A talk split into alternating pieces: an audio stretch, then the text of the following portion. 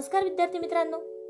ऐकू आनंदे संस्कार गोष्टी या आपल्या उपक्रमात मी कस्तुरी कुलकर्णी तुम्हा सर्वांचं हार्दिक स्वागत करते.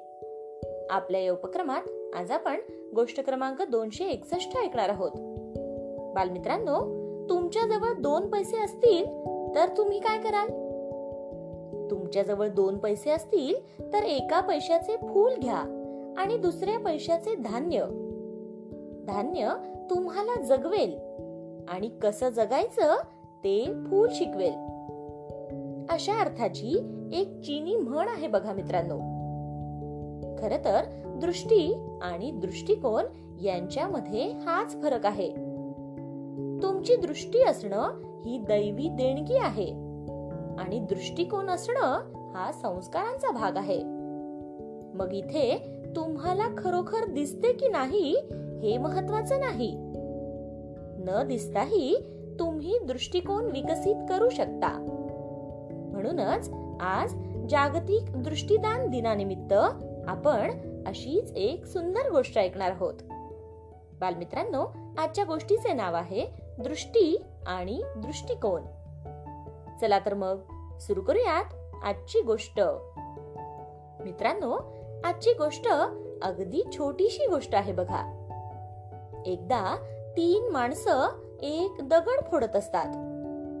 मग कोणीतरी त्या तिघांना प्रश्न विचारते की तुम्ही काय करत आहात? तेव्हा पहिला माणूस म्हणतो मी दगड फोडत आहे. यावर दुसरा माणूस म्हणतो मी दगड फोडून पायरी बनवत आहे. तर तिसरा माणूस म्हणतो मी मंदिराकरिता दगड फोडत आहे. मित्रांनो काम एकच होत. दृष्टी ही तीच होती. पण कामाकडे बघण्याचा त्या तिघांचाही दृष्टिकोन मात्र वेगळा होता.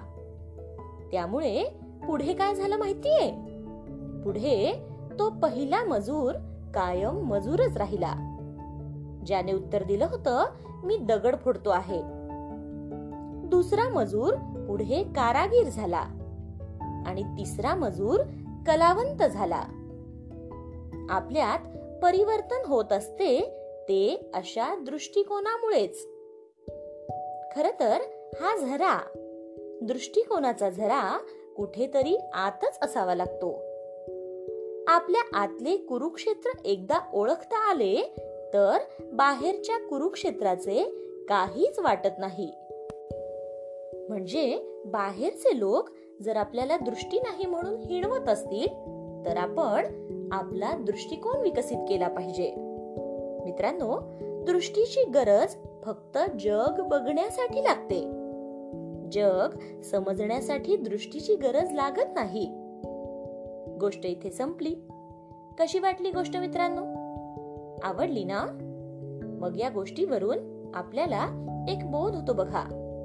तो बोध असा की दृष्टिकोन बदलला की आपली दृष्टी ही आपोआपच बदलते.